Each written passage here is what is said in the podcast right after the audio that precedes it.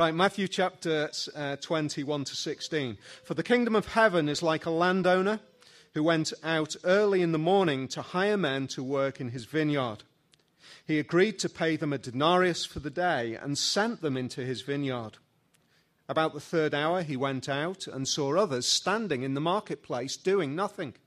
He told them, You also go and work in my vineyard, and I will pay you whatever is right. So they went. He went out again about the sixth hour and the ninth hour and did the same thing.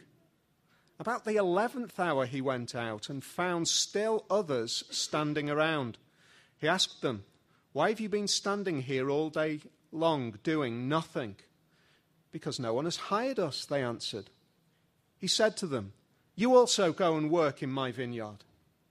When evening came, the owner of the vineyard said to the foreman, Call the workers and pay them their wages, beginning with the last ones hired and going on to the first.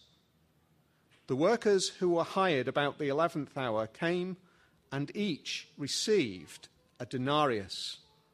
So when those uh, came who were hired first, they expected to receive more. But each one of them also received a denarius. When they received it, they began to grumble against the landowner. These men who were hired last worked only one hour, they said. And you have made them equal to us, who have borne the burden of the work and the heat of the day. But he answered one of them, Friend, I'm not being unfair to you. Didn't you agree to work for a denarius? Take your pay and go. I want to give the man who was hired last the same as I gave to you. Don't I have the right to do what I want with my own money? Or are you envious because I am generous? So the last will be first, and the first will be last. Well, as, uh, as Paul said, here's uh, one of those stories about uh, the kingdom of heaven. And here's one that causes problems for a lot of people. Uh, in fact, it used to cause uh, real problems for me as well, because Here's the problem the landowner, the person who owns the vineyard in the story, represents God.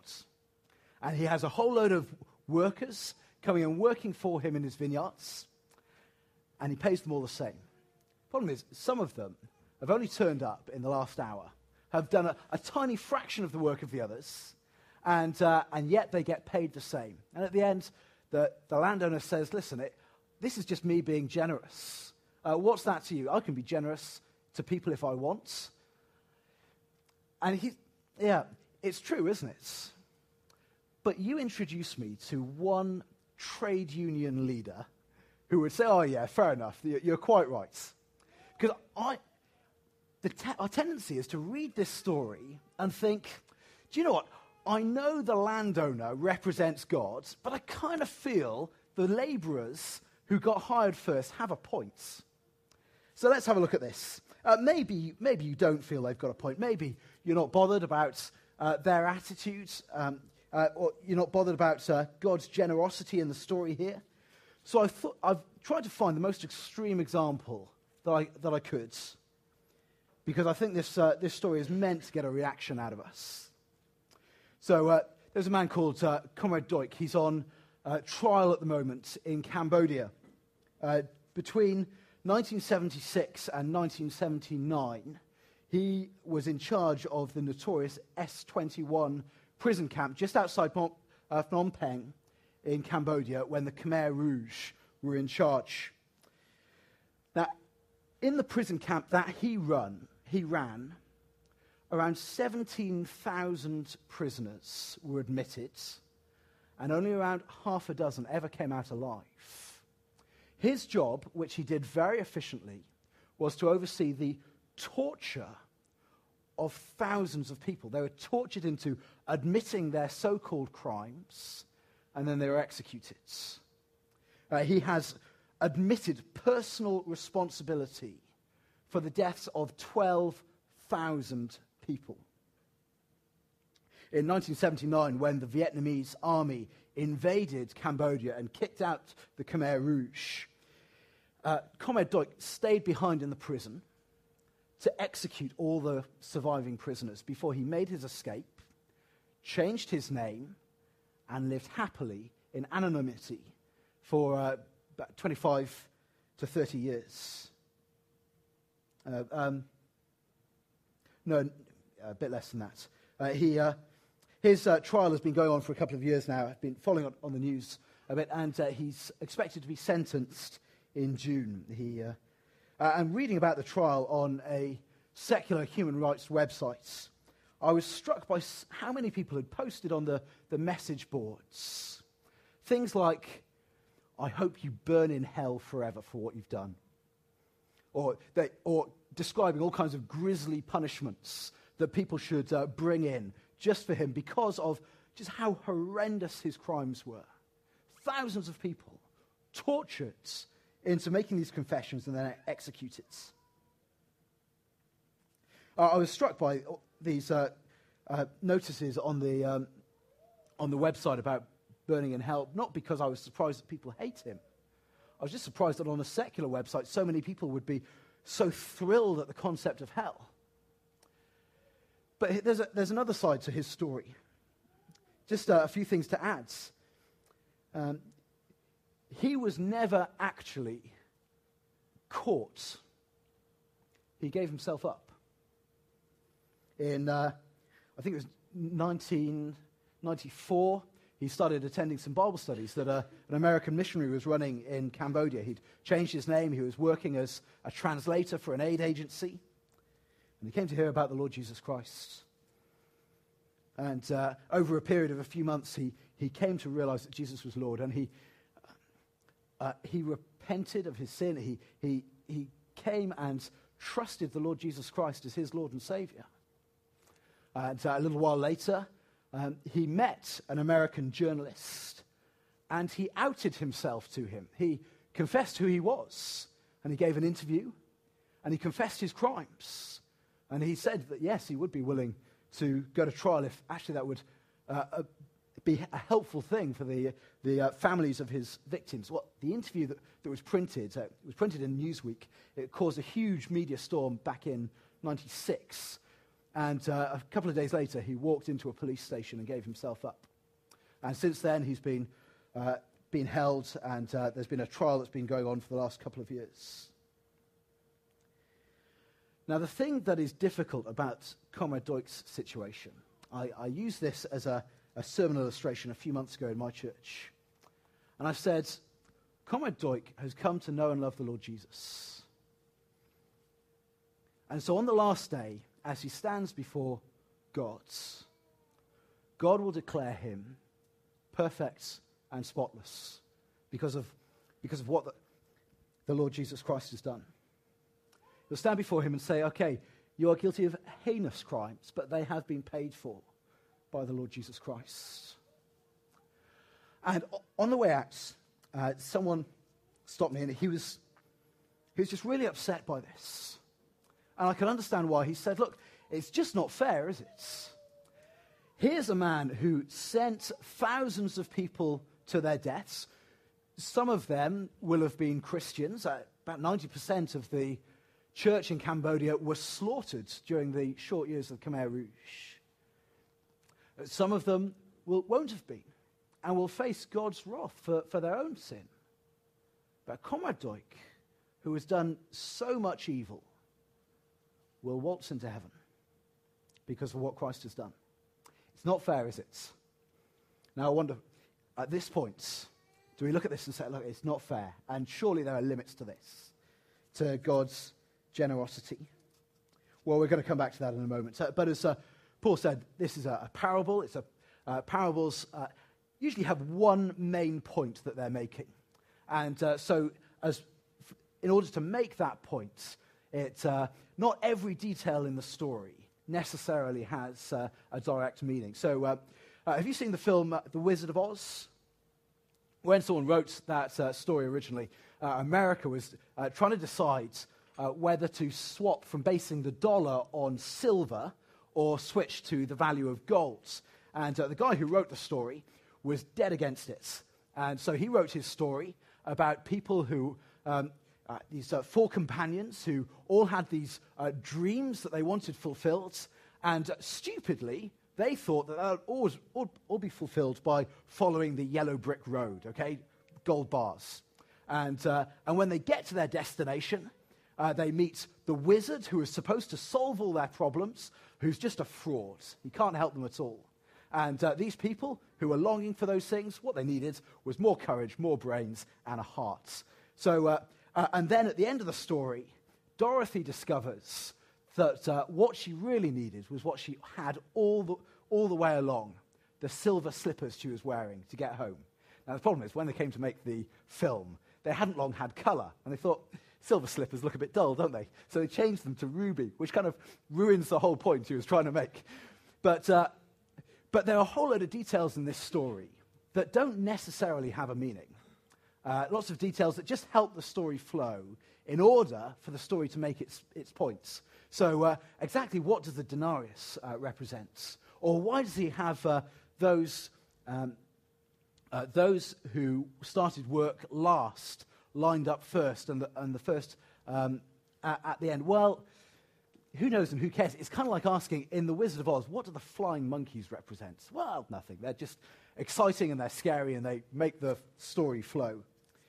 Uh, but the story of The Wizard of Oz, we're probably not going to understand very well. I didn't, under, I didn't realize that it was all about currency and things until I understood the context. And we're not going to understand this story unless we get the context. So you, you have a look at verse 1, or uh, it starts, For the kingdom of heaven is like. Now, if it starts, For the kingdom of heaven is like, you know we're, we're stepping in mid sentence. So let me tell you what's just been going on uh, in the chapter before.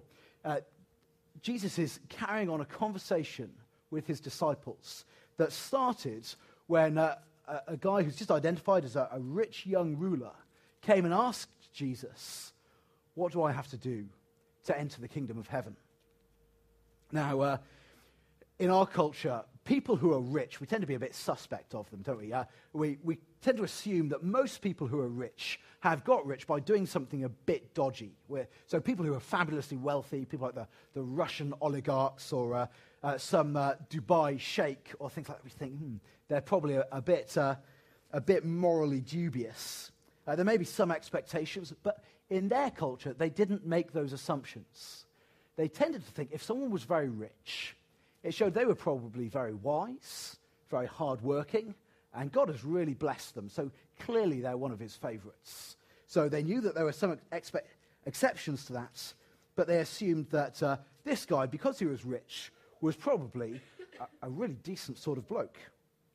Uh, also, he, he came up to Jesus and he was so respectful to him, and you know, he was serious about his soul. He wanted to know how he could get into the kingdom of heaven. Uh, he's, uh, he's asking, he's looking uh, to Jesus for answers, and they discover he's very religious. Jesus tells him, uh, Look, you, have got to keep, keep, the commandments. And uh, he, he, asks which ones. And, and Jesus rattles off a load. You know, don't lie, don't kill, don't commit adultery, honor your father and mother, love your neighbor as yourself. And uh, this guy says, without blushing, yeah, since I was a kid, I, have been keeping all those. Now, Jesus uh, very often uh, just exposed hypocrisy. And uh, there are other conversations he had where people were trying to pull the wool over his eyes and he, he blew them out of the water. And the amazing thing about this conversation is at this point, Jesus does not say, You little liar, what about this, this, this, this, and this? He, sa- he says instead, Look, one thing you lack. And he exposes the fact that this guy uh, has at the center of his priorities, the big thing in his life, his God, if you like, is his cash. He says, Look, one thing you lack. If you want heaven, if you want God's, sell that stuff and follow me. And it's too big. And he's exposed. God is not first in his life, it's the cash.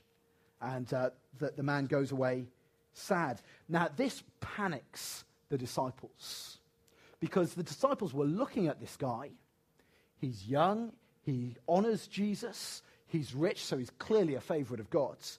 Uh, he's pious, uh, he's religious. Clearly, we've found the, the perfect poster boy for the kingdom of heaven. If anyone's going to get in, this guy is first in the queue. And Jesus sends him away sad. Jesus says, No, look, I'm sorry. and it's astonishing. And, and the, the disciples are frightened. In fact, they, they look at each other and they say, Well, if he can't be saved, who then can be? And Jesus gives them three answers. Uh, firstly, he tells them, Look, this is impossible. It's impossible for uh, uh, anyone, even the rich, to get into heaven unless God does it by a miracle. He says, Look, it's, it's easier for even a rich person, uh, it's harder uh, for even a rich person to enter the kingdom of heaven than it is to get a camel through the eye of a needle. Now, none of this uh, kind of nonsense that some people make up about uh, a, a, gate with a door in it that's a needle gate and you get a camel. No, none of that. What, what Jesus is saying, it's easier to get a camel through a sewing needle. Okay, so if you imagine you, you chop it up really small and you bash up all the bones and you, you shove and you pulp everything up. It's easier to do that than to get a rich man into the kingdom of heaven uh, at a time when they thought that the rich were the best of the best. It's only possible for anyone to get into heaven, Jesus says, through a miracle of God's kindness, as he does something supernatural in their hearts. Second thing he does is he reassures them. Uh, Peter turns around and says, Look, we've, we gave up everything to come and follow you. And they had. They'd given up their businesses, their, their family life. They'd, they'd all gone off following Jesus. And Jesus reassures them that, uh, that God is no one's debtor. He, he, he doesn't shortchange anyone. He's saying, look, anyone who's a genuine disciple of mine will receive fantastic reward. You will not be sorry. Uh, but finally, he issues this warning, and it's these words But many who are last shall be first, and many who are first will be last. Then he carries on, For the kingdom of heaven is like. And if you look at the last verse that we uh, read out uh, just now, he finishes with the words, So the last will be first, and the first will be last. Okay, so that's his main point. That's the point that this whole parable is illustrating. So we're going to stick close to that. Okay, I've got two points. Here's the first one God calls people into his kingdom. So verses 1 to 7. Uh, he starts off For the kingdom of heaven is like a landowner who went out early in the morning to hire men to work in his vineyards. He agreed to pay them a denarius for the day and sent them into his vineyards. Now, in the Bible, uh, God's vineyard comes up again and again as a picture of the kingdom of heaven. It also used of uh, Israel in the Old Testament and uh, God's people. Uh, so this would, this would be well known to people. Uh, but then you have these casual laborers. Uh, in many parts of the world, people still get jobs this way. someone would go out early in the morning to a recognized place in the, in the, middle of town, maybe, or the, the town gates and uh, round up workers that they need, casual labor just for the day. And uh, in societies where there are no benefit systems, this is the way uh, things often work. But it's a very precarious sort of existence. So uh, if you were a slave, you don't have that many rights, but you have some in their culture. Uh, you at least knew that you were going to get fed, and you knew that you had somewhere to sleep. But if you were a casual laborer and nobody hired you that day, well, you couldn't afford to eat. Or, you know, you, if you were trying to rent somewhere, you'd be in trouble. Your family didn't eat. So it's a dangerous situation to be in. Um, and uh, so that, that's the situation. These are people who are desperately poor and desperate for work. And uh, denarius, uh, well, uh, there are all kinds of things, people trying to explain how much it is in today's money. Who cares? It's a good wage for uh, a day's work uh, because all of them agreed uh, to, uh, to go and work for that. So here we have God calling people to come and work in his kingdom, uh, to, to go and serve him. This kind of begs a bit of a question, doesn't it? Here is the person who created the entire universe by speaking. Uh, the stars, the planets, every part of our earth. Have you ever wondered why it is that God asks people to go and work for him? Why does uh, God ask his people to, uh, uh, to house the homeless and feed the hungry and uh, serve others and to go and tell the good news of the kingdom to other people. Why does he ask people to do all those things, unreliable that we are, when he could just do it himself? Have you, uh, have you ever seen uh, a little child uh, help their mum or their gran uh, make mince pies or uh, jam tarts or cake or whatever it is? Um, or maybe you've done this when you were little, or maybe you are that mum or that gran now, and, uh, and they, they come out at, the end of it and they're just covered in flour and things kind of glued onto them all over the place, uh, it's, uh, just in their hair. And say, I've been helping. You think, oh, great, I bet you were helpful. and uh, you go into the kitchen and the place is a state. And it took about three times as long as it would have otherwise. And uh, the, uh, that gran didn't ask their grandchild to come and help them out with baking this cake because they needed help, did they? They asked them to come and do that because they wanted to share this lovely time together. They wanted uh, to bond with this child as they, they worked together in doing these things. They wanted to teach the child, help them grow and flourish, as teaching them new skills quite badly to begin with, but one day they'd be great at cake baking. Uh, and together they enjoy doing this thing together, and the child becomes more like the gran, taking on skills, learning to, uh, to, to not just break the whole egg into the bowl, but to, to try and keep the shell out of it, learning how to uh, mix things without getting it all over the work surface. And so God asks people and calls people to come and serve him uh, to bless the world around us, not because he needs help. And every now and again, God just, um, just goes over our heads and does something miraculous and, uh, and, and changes situations. But ordinarily, he calls us to serve him as the body of Christ. Uh, to work with the Lord Jesus, becoming like him. Uh, it's uh, a way that we, we grow into the Lord Jesus. We, uh, we, uh, our relationship with God becomes closer. It's all for our good and our blessing that God does this. He, so, uh, but then, having rounded up a bunch of laborers early in the morning, he starts behaving in a way that, frankly, just isn't normal. So, he's uh, got his workforce, but he keeps going out again and again to round up more. So, have a look at verse 3. About the third hour, he went out and saw others standing in the marketplace doing nothing he told them, You also go and work in my vineyards, and I'll, I will pay you whatever is right. So they went. Uh, he went out again about the sixth hour and the ninth hour and did the same thing. So in their culture, they uh, counted the day as starting at six in the morning. Kind of makes sense, doesn't it? When the sun comes up. And uh, so that, that's when they counted their hours from. So he went out early in the morning, and then once everybody else had rounded up their workers, and once uh, his workers were uh, hard at work in the vineyard, he went back out again at uh, the third hour, so about nine o'clock, and then again at midday, and then again at uh, three in the afternoon. And this isn't because the landowner's a bit thick and couldn't work out at the beginning of the day how many workers he needs. But instead, it's because he knows that these guys need the work. And in his compassion, he keeps going back, rounding up more people to give them work because they need it, to lift them out of poverty, because they got to go home and feed their families. We see this later on with his generosity to the people that uh, arrived late. Uh, this is the kind of bloke who comes back from town with about 10 copies of the big issue under his arm, uh, one from every seller he meets.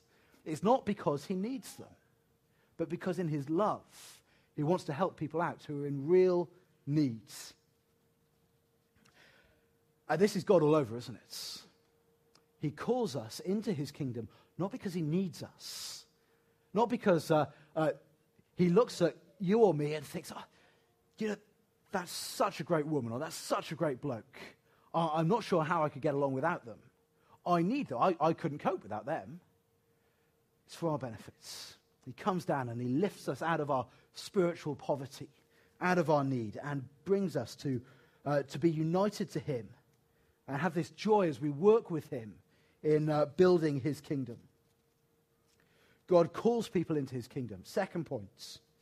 Uh, no, actually, sorry, same points, but uh, I want to rename it at this point. He doesn't just call people to work in his kingdom. Actually, in his compassion, he rescues people into his kingdom.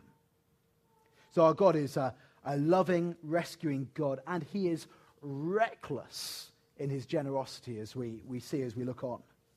Look at verse 6. About the 11th hour, so 5 o'clock in the evening, just an hour before clocking off time. Still, one hour, just 60 minutes to go, and he's out in the marketplace again, rounding up more workers. Uh, he went out and found still others standing around. He asked them, Why have you been standing here all day long doing nothing? Because no one has hired us, they answered. He said to them, You also go and work in my vineyards. Now, this might be one of the most pathetic scenes in the Bible. Uh, here's a group of people, uh, and they are, they, they've been waiting there all day, all day long in the marketplace with no work. When you were playing sport in school, did you ever pick teams? So maybe if you played football and, uh, and people, the two teams took it in turns, you had two captains, and they took it in turns to pick people to come on their team. Who got picked first? The best footballers, didn't they? Uh, the uh, people who are quick and strong and skillful. And uh, the people who are left to last, they were the least likely footballers, weren't they? The, the people who were tubby and clumsy. That's the way it works. And uh, so, who do you think were the people who got rounded up and snapped up for work first thing in the morning? They were the fit, the strong ones, the guys with broad shoulders and, uh, uh, and, a, and a, an eager smile. The guys that uh, they knew would uh, give them uh, plenty of, uh, plenty of work for their denarius.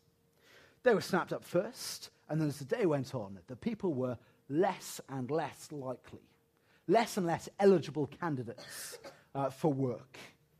Uh, and as we get to the end of the day, these guys, nobody hired us. Nobody wanted us. These are the guys who maybe they've got some serious disability. Uh, maybe they're, they're just too old to get much manual work done now. These are the guys that you, you, might wonder, why didn't they go home? They've been here since six in the morning. It's five o'clock in the afternoon. Why have they not gone home? The answer is they're desperate, isn't it? They, they have nowhere else to go.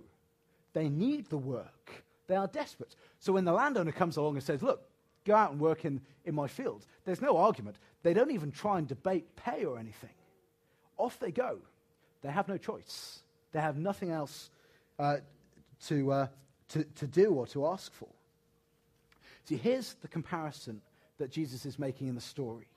The people who were hired first, he's not talking about people who served God early in the Old Testament, nor is he talking uh, compared to people who become Christians today, nor is he comparing uh, people who become Christians as little kids compared to people who trust God the day before they die. Now, the comparison he's making are people who outwardly look first in the queue for the kingdom of God. People like the rich young man who the disciples thought, he's a shoe in. He is, he is perfect for God's kingdom. And, uh, uh, and instead, people like Comrade Duch, who they look at and think, scumbags, they'll never get in. Uh, what Jesus is saying uh, is uh, uh, look, he's talking about uh, the difference in perceived rank. Who is first in the kingdom of heaven and who is last? Not first in, but most importance. And uh, he's saying about this rich man and, and saying to Peter, Peter said, Oh, look, we've, we've uh, left everything to come and follow you. And he's warning him. Listen, just because you think you're first in the kingdom of heaven, don't be presumptuous. Don't be presumptuous. Some who are first who are last, and some who are last are first. Uh, some who are who you think are the scum of the earth will be my pride and joy in the end. Uh, so here are all these people. They'd uh, waited there uh, all day long, and uh, the landowner decides to be generous to these people. You think, wonderful. See, God's grace is fantastic when we are feeling guilty, isn't it? When we feel that we've done something wrong, when we're looking at ourselves and feeling that we're in trouble, it is wonderful news to us. As we realize that uh, God's kindness to us is not performance related, it is not based on how good we've been uh, or, or, anything like that. But actually, it, it can sometimes stick in people's throats when it comes to people like Comrade Duch or people that we feel are just evil or have just wasted their lives and, and think, how on earth is God being kind to them? Well, actually, I know some really nice people, uh, lovely people, worked hard all their lives, paid their taxes, looked after their family, but who God has not welcomed into his kingdom. Well, here's, uh, here's the second and last point uh, God's generosity sometimes highlights our stinginess.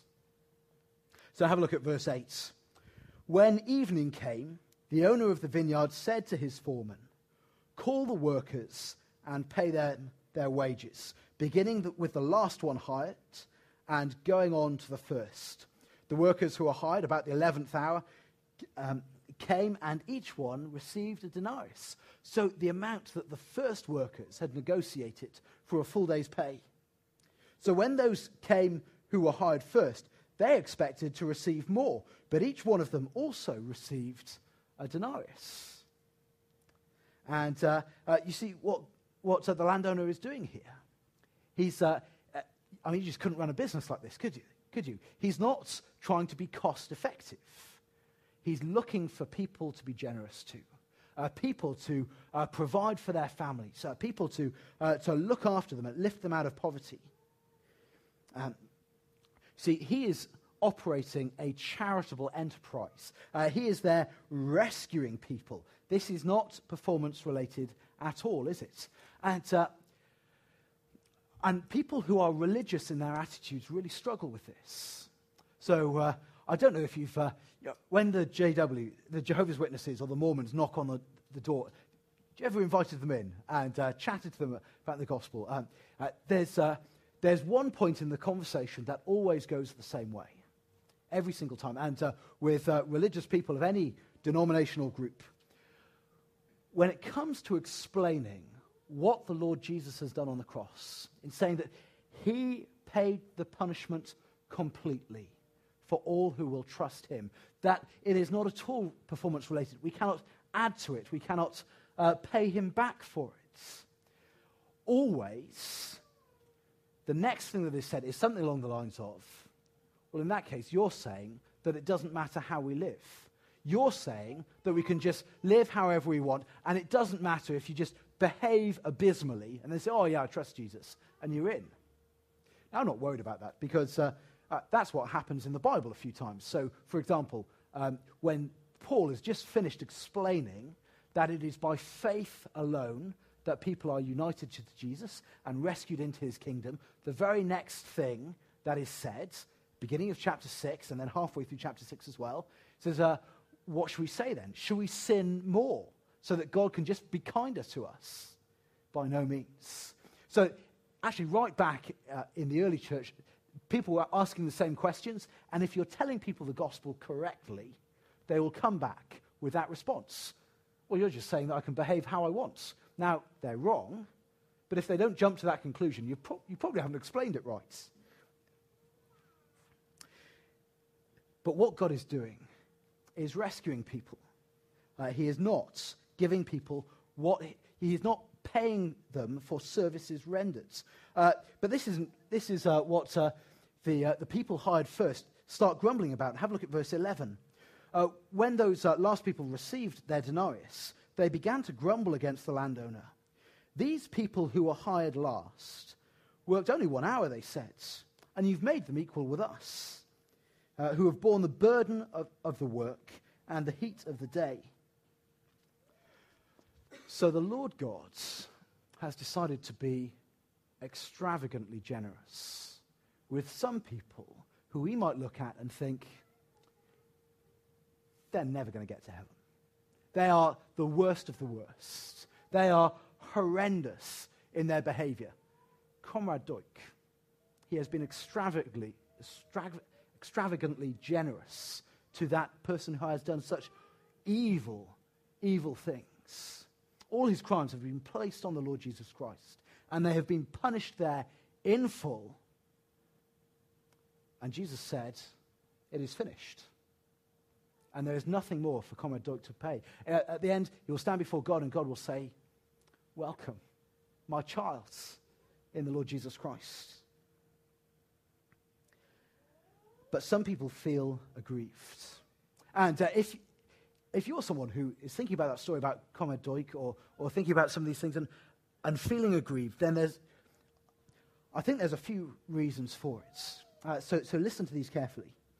Um, first of all, if we're feeling aggrieved at that, then it shows that we think that in some respects our actions have earned our approval with God's.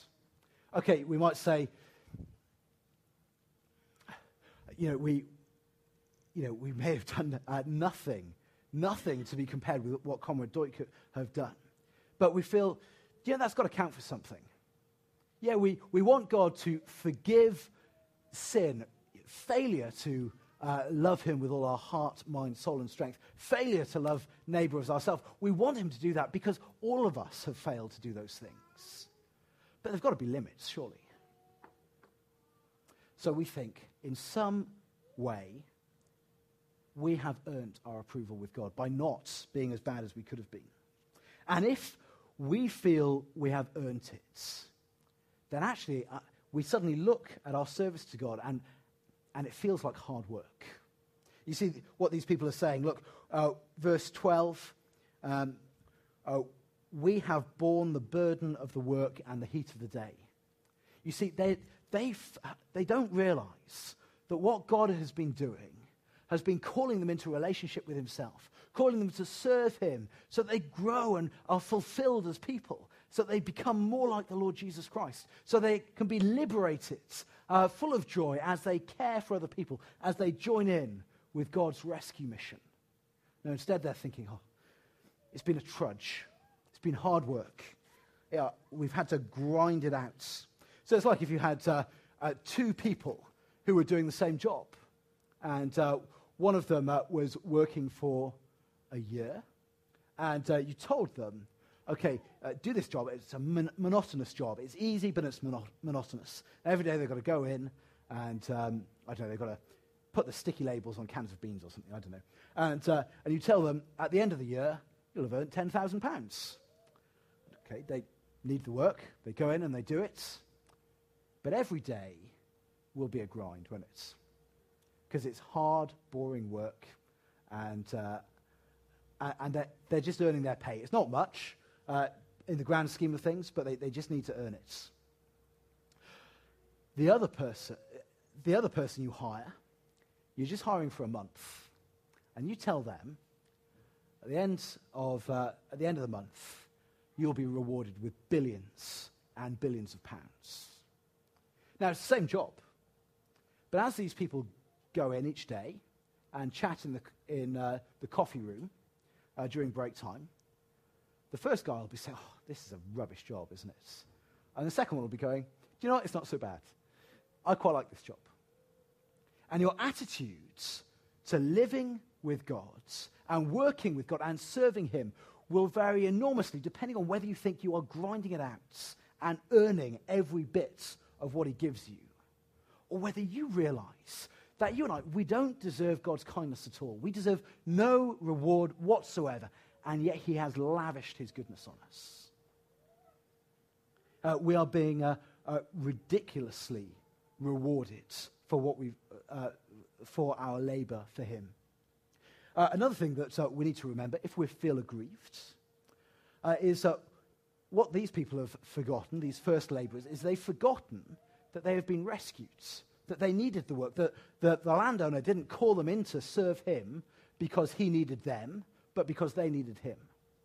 And God has not called us into his kingdom, called us to serve and obey him because he needed us, but because we needed him. See, our problem is that we read this story and sometimes we associate far too quickly with the first labourers hired. We think, oh, they've got a point because we feel that uh, you know, we're people who are serving God, and it's harsh if other people get rewarded uh, the, the same as us. But what we've forgotten is that we haven't earned a thing from God. Uh, he calls us to love him with all our heart, mind, soul, and strength, to love our neighbor as much as we love ourselves, and we have failed. Every day we fail. And so every day we get further and further in debt if we're keeping score. Uh, and so what we have earned at the end of it is actually his punishment and exile from God's. We have no right to turn around to other people that God is being generous to, that God is being merciful to, and saying, Why are you being generous to them? Because he's being generous to us. We depend on his mercy. We depend on his generosity. We are completely stuffed without it. So, how dare we wag, wag our finger at God's generosity to, to other people? Yeah, maybe he's being more generous to Comrade Duch than maybe anyone else in the world. But we still depend on his generosity. And if he gave us what people, if he started being fair, then we'd be in so much trouble. Uh, look at how he uh, replies uh, to these people in, in verse 13. He answered one of them, Friend, am I being unfair to you? Didn't you agree to work for a denarius? Take your pay and go. I want to give the man who was hired last the same as I gave you. Don't I have the right to do what I want with my own money? Or are you envious because I am generous? It's a little bit like um, you imagine uh, someone who uh, has been in one of these terrible uh, places hit by uh, one of these earthquakes. And, uh, uh, and he was cleverer and he was smarter and he dashed out of uh, the building before it collapsed. And uh, now, after the earthquake, he has needs. He needs shelter, he needs food, uh, he needs help. But to begin with, all the work is going to try and dig out the survivors. And can you imagine someone who'd escaped from the building saying, Look, why are you putting all this effort? Why are you putting all this generosity in to help them? They're the stupid ones. They're the ones who didn't get out in time. Why are you trying to make them equal with me when I've done better? That'd be an evil attitude, wouldn't it? They're forgetting that uh, this is a rescue mission. This isn't about fairness. This isn't about equality. This is about rescue. People in desperate needs. And this is what the landowner is expecting, is uh, explaining to him. This is not about fairness. This is about generosity. Uh, this is not about what you have earned, but my kindness to people in desperate, desperate needs. And we also see here how far out of step with God's attitude they are. Here is God rescuing people. And Jesus is actually the only person who deserves to be in that category, who has earned his way with God's, who has lived that perfect life where he has loved God with all his mind, strength, soul, and strength. Um, uh, the only one who genuinely loved others, the only one who genuinely resisted temptation to, to just perpetuate evil in the world, uh, but rescues others.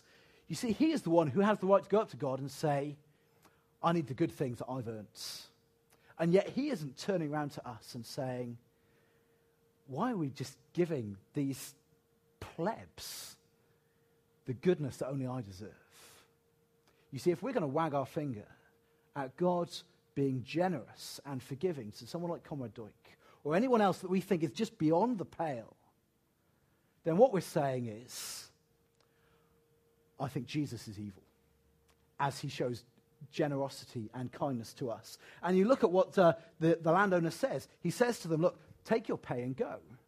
He sends them away, he sends them out of his presence.